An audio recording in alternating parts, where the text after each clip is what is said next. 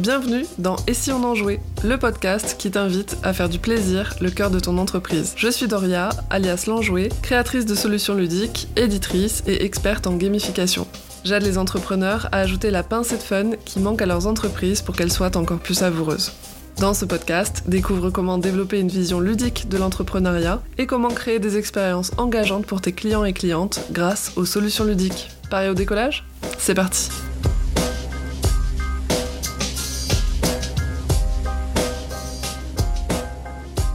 Salut salut Aujourd'hui, on va parler de la frustration et de ses bénéfices. Si, si, je t'assure, il y en a. Je vais même te proposer des manières de mettre la frustration au service de ton business pour qu'elle soit un moteur et plus un boulet. Alors, au lieu de la subir, et si on en jouait de la frustration? Avant d'entrer dans le vif du sujet, je tiens à faire une petite parenthèse pour te partager quelque chose qui est important pour moi, pour la suite de cet épisode et de ce podcast en général.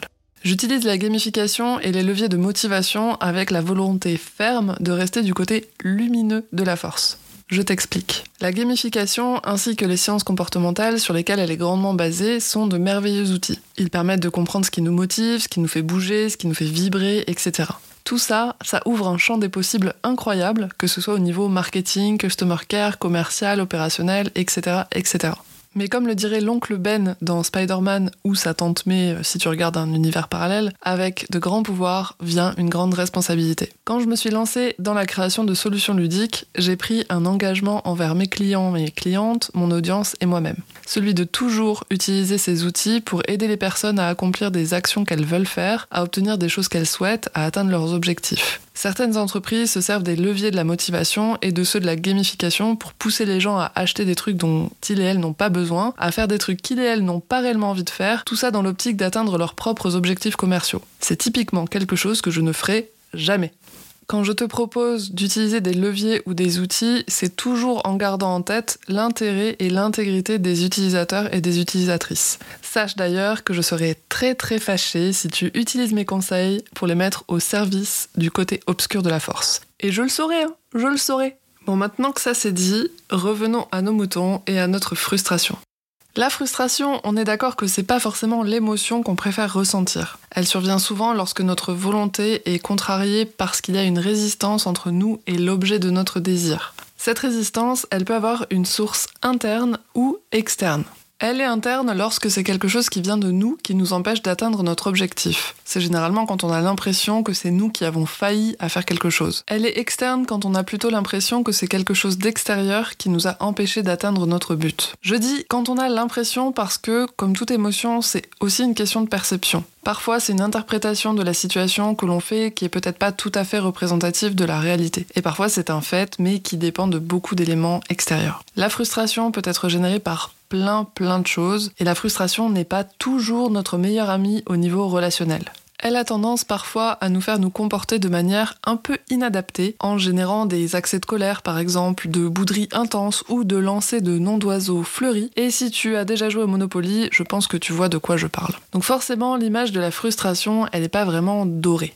Pourtant, la frustration peut être utile, et notamment dans la création de jeux ou de gamification. J'ai la chance, de par mon expérience dans le milieu du jeu de société, de côtoyer beaucoup de game designers et de game designeuses qui sont aguerris, et j'ai pu participer au développement de beaucoup de jeux pour mes anciens employeurs, comme pour des projets externes qui étaient édités ailleurs. Je me rappelle notamment d'une conversation avec un game designer lors d'une session de test qui m'a sensibilisé à l'ambivalence de la frustration. Il parlait de deux types de frustration qu'on peut ressentir dans les jeux, la frustration négative et la frustration positive. J'avoue que j'y avais pas du tout pensé avant. En tout cas pas en ces termes. Le concept est un peu manichéen, positif, négatif, néanmoins il a fait beaucoup de sens pour moi et a mis des mots sur des expériences que je vivais dans les jeux. La frustration négative, c'est celle qui va générer de la colère, de l'abattement, du rejet, de l'abandon. Dans un jeu, c'est par exemple quand tu comprends rien aux règles et que tu as l'impression de subir, ou alors quand tu as le sentiment que quoi que tu fasses, tu seras perdant ou perdante, ou alors quand c'est beaucoup trop dur ou beaucoup trop facile. C'est la frustration qui va te rebuter au point de ne plus avoir envie de jouer à ce jeu-là. La frustration positive, c'est celle qui, au contraire, va générer de l'excitation, de la motivation, du challenge, de la curiosité, de la détermination. Dans un jeu, c'est par exemple quand tu es passé à un cheveu de la victoire et que tu as envie d'une revanche immédiatement, ou alors quand tu vois qu'une autre stratégie intéressante est à tester et que tu as envie de l'expérimenter tout de suite, ou quand tu as eu un bout d'histoire et que tu veux absolument connaître la suite, etc.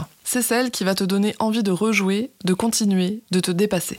Et bien sûr, c'est celle-là qu'on cherche à générer dans le côté lumineux de la gamification. Ce concept de frustration polarisée, si on peut dire, est d'abord dépendant de la dimension ludique qui est proposée. Une gamification qui est mal équilibrée, elle risque de générer surtout de la frustration négative. Mais la sensation est aussi très dépendante des joueurs et des joueuses. Certaines personnes sont beaucoup plus sensibles que d'autres face à la contrariété de leur plan ou face à l'échec. Et ces personnes-là, elles risquent de percevoir une frustration qui est à l'origine équilibrée dans le jeu de manière très négative. Et ça, euh, bon, bah, on n'y peut pas grand-chose. En tout cas, il y a des bénéfices à générer cette frustration positive dans un business comme dans la vie. Peut-être que tu vois déjà quelques pistes maintenant que je t'ai expliqué ça. En tout cas, moi, je vais te partager 5 façons de générer de la frustration positive que j'ai identifiées.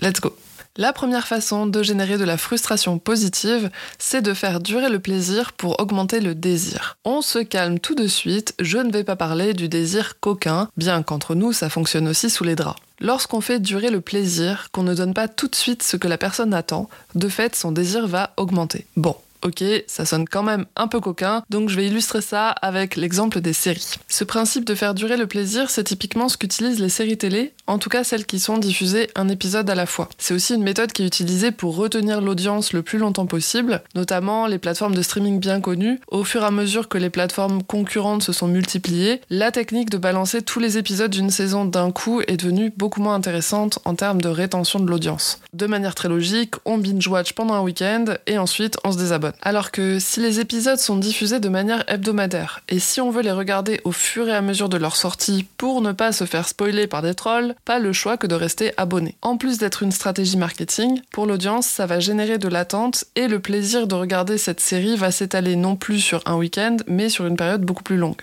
Une deuxième façon possible de générer de la frustration positive, c'est de teaser pour générer de l'envie. Teaser, c'est le fait de montrer une partie sans tout dévoiler ou sans tout livrer, et ce pour stimuler la curiosité et donner envie d'en voir ou d'en avoir plus. C'est ni plus ni moins le principe des bandes annonces ou des teasers. Ça fonctionne très bien pour des licences ultra attendues comme Marvel et compagnie, surtout pour que les fans puissent spéculer dans tous les sens, élaborer des théories et se faire mousser sur les réseaux et autres forums, mais ça fonctionne aussi très bien pour des trucs qui sont au départ complètement inconnus au bataillon. L'idée, c'est de créer un effet d'annonce. C'est de titiller la curiosité, de dévoiler seulement des petits bouts de ta nouvelle offre, de ton nouveau produit, tout ça pour que ton audience, elle soit vraiment au taquet au moment où tu vas lancer.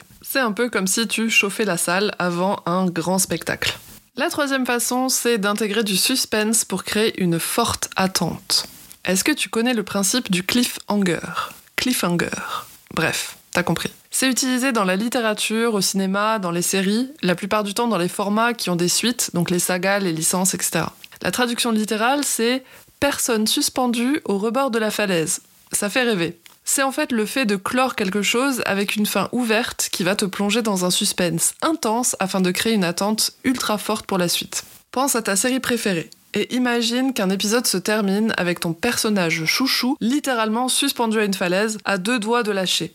Et bam, écran noir, crédit, fin de saison. Ose me dire maintenant que tu n'es pas en train de pousser un cri de frustration intense, au moins dans ta tête ou dans un coussin. Tu peux pas me le dire, hein c'est ce que je pensais. La frustration qui va être générée par ce suspense, elle va provoquer un pic de désir pour la suite. Et si en plus tu dois attendre pour la voir, alors là c'est le double effet qui se coule. Promis à un moment donné, je vais illustrer avec des jeux et pas que des séries, mais j'avoue que je suis une très grosse consommatrice et c'est particulièrement parlant pour tout un tas d'exemples.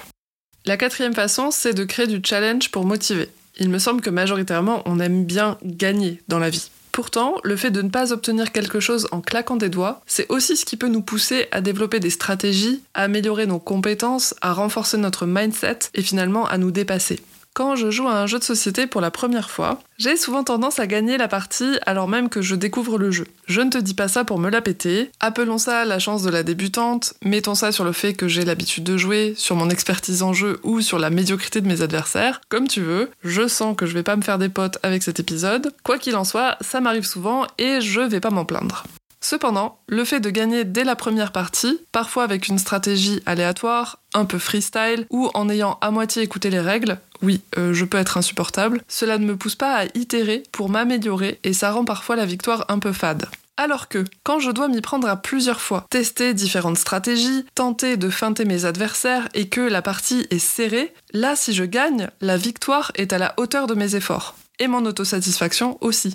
Réussir à surmonter un obstacle et à se dépasser, c'est un objectif qui peut être très motivant, très valorisant et qui va soutenir un boost de confiance en soi. Et la cinquième façon que je te propose aujourd'hui pour générer de la frustration positive, c'est de retarder la gratification pour renforcer la satisfaction. Ça rejoint un peu le fait de faire durer le plaisir, mais cette fois c'est centré sur la gratification. Vouloir quelque chose et l'obtenir tout de suite, forcément ça fait envie. Et si ça arrive, ma foi, tant mieux. Mais je ne suis pas sûre qu'au final ce soit le plus satisfaisant. On vit dans une société qui entretient le désir d'immédiateté et de satisfaction instantanée. Et c'est assez problématique pour tout un tas de raisons, y compris écologiques, mais je vais pas rentrer dans ce débat aujourd'hui. Cette tendance, elle nous rend encore plus sensibles à la frustration face à l'attente. Pourtant, il y a au moins un événement annuel qui retarde la gratification et que beaucoup d'entre nous attendent avec beaucoup d'excitation. Je sais pas si t'as une petite idée, mais oui, j'ai nommé Noël et son papa tout de rouge vêtu, et toutes ses variantes. Il suffit de se rappeler de l'excitation qu'on ressentait quand on était enfant à l'approche de la date fatidique et de l'effervescence que cette attente elle pouvait générer. Et surtout la satisfaction au moment d'ouvrir les cadeaux qu'on attendait depuis si longtemps. Dans cet exemple de Noël, c'est finalement pas la surprise de recevoir un cadeau qui te met en joie. Parce que tu sais que ça va arriver, c'est prévu, c'est dans le calendrier, c'est tous les ans. C'est le fait de le visualiser, d'essayer de deviner ce que tu vas recevoir, de faire des croix sur ton calendrier en attendant le jour J. C'est l'attente qui te fait kiffer comme ça. Maintenant que tu perçois les bénéfices, je te propose 5 actions concrètes que tu peux mettre en place pour gamifier ton business en utilisant la frustration positive. 1. Imagine des contenus à suite. Plutôt que de faire uniquement des contenus one-shot avec une début et une fin incluses, prévois de distiller l'information ou l'expérience sur plusieurs épisodes, entre guillemets. Raconte une histoire en plusieurs fois, fais une série de conseils avec un conseil à la fois et un programme, etc. Ton imagination est ta seule limite. 2. Fais du teasing, que ce soit pour tes nouvelles offres, tes nouveaux produits, ton prochain événement, etc. Programme de dévoiler les informations au fur et à mesure. Tu peux créer des énigmes, des rébus ou des devinettes pour que certaines informations soient à mériter. Annonce des dates de révélation, mets en place des compteurs de temps et répète l'information pour que ton audience soit au taquet et sur le pont le jour J. 3. Utilise le principe du cliffhanger crée des fins ouvertes qui appellent une suite et ajoute une dose de suspense. Mais fais-le à bon escient et au bon moment, sinon ton audience ou tes clients et clientes ne vont pas comprendre et avoir l'impression que tu les laisses en plan. 4. Crée des séquences gamifiées challengeantes. Ça peut être des enquêtes, des défis, des puzzles, tout ce que tu veux. Le truc, c'est de stimuler ton audience, de leur offrir des challenges intéressants et valorisants non seulement ça va créer de l'interaction entre vous, mais ça va aussi générer des émotions agréables qui seront associées à ta proposition et à ton business. Attention à bien doser la difficulté, fais des tests, puis ajuste en fonction des résultats et des retours.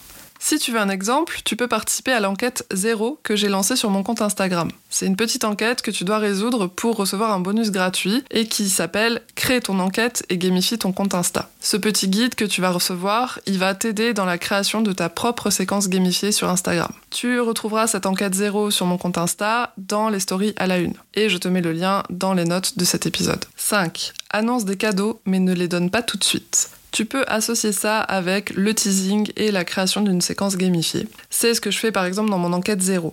Je propose un bonus gratuit, ce fameux workbook qui t'aide à créer ta propre séquence, mais pour l'obtenir, il faut que tu réussisses l'enquête. Il y a la perspective du cadeau, mais comme pour Noël, et le fait d'avoir été sage ou pas, ça se mérite. Encore une fois, ça va générer de la satisfaction chez tes joueurs et tes joueuses, de la valorisation, et en plus, les personnes qui vont participer seront vraiment motivées et engagées avec ton contenu, parce qu'elles auront dû faire un effort pour accéder à ton bonus. Voilà pour 5 techniques que tu peux utiliser pour mettre la frustration via la gamification au service de ton business. Cependant, attention, voilà tout de même quelques points de vigilance. Le premier, c'est que la frustration est à la hauteur de l'envie, de l'attente et de l'investissement des participants et des participantes. Donc attention à bien doser. Si tu fais beaucoup monter la sauce autour d'un événement, si tu fais attendre longtemps ton audience, si tu les fais s'investir beaucoup, attention à leur préparer quelque chose qui sera à la hauteur.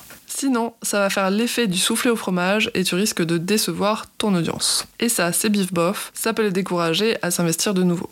Le deuxième, c'est encore une question de dosage. Ce que tu dois viser, c'est une frustration légère ou moyenne. Une frustration qui est trop forte risque de générer d'autres émotions indésirables dans ton contexte. On veut éviter de générer de la colère, de l'énervement ou de la tristesse par exemple. Le troisième, c'est qu'il faut réussir à générer uniquement de la frustration positive. Celle qui va donner envie de continuer, de recommencer, de s'investir. Celle qui va titiller, agacer gentiment et générer cette attente, ce désir ou cette envie de dépasser l'obstacle et de battre le jeu. Le quatrième et dernier point de vigilance, c'est de ne pas tomber dans le côté obscur. Oui, je me répète, mais ça me tient à cœur, et comme pour les Jedi, c'est très facile de glisser du mauvais côté sans s'en rendre compte. Alors, check, check et recheck pour t'assurer que tu ne vas pas du mauvais côté. Et si tu crains d'être à la frontière, n'hésite pas à m'envoyer un mail sur contact@doriaroustan.fr pour solliciter mon avis que je te donnerai volontiers, jeune padawan. En conclusion, la frustration n'est pas nécessairement ton ennemi. Tu peux t'en servir avec un bon dosage et une bonne intention pour stimuler ton audience et booster ton business. Tu peux également t'inspirer de cet épisode pour changer de regard sur la frustration que tu peux expérimenter toi-même dans ton quotidien, qu'il soit pro ou perso. Et si la frustration pouvait être une alliée ou un jeu, qu'est-ce que ça pourrait rendre possible pour toi?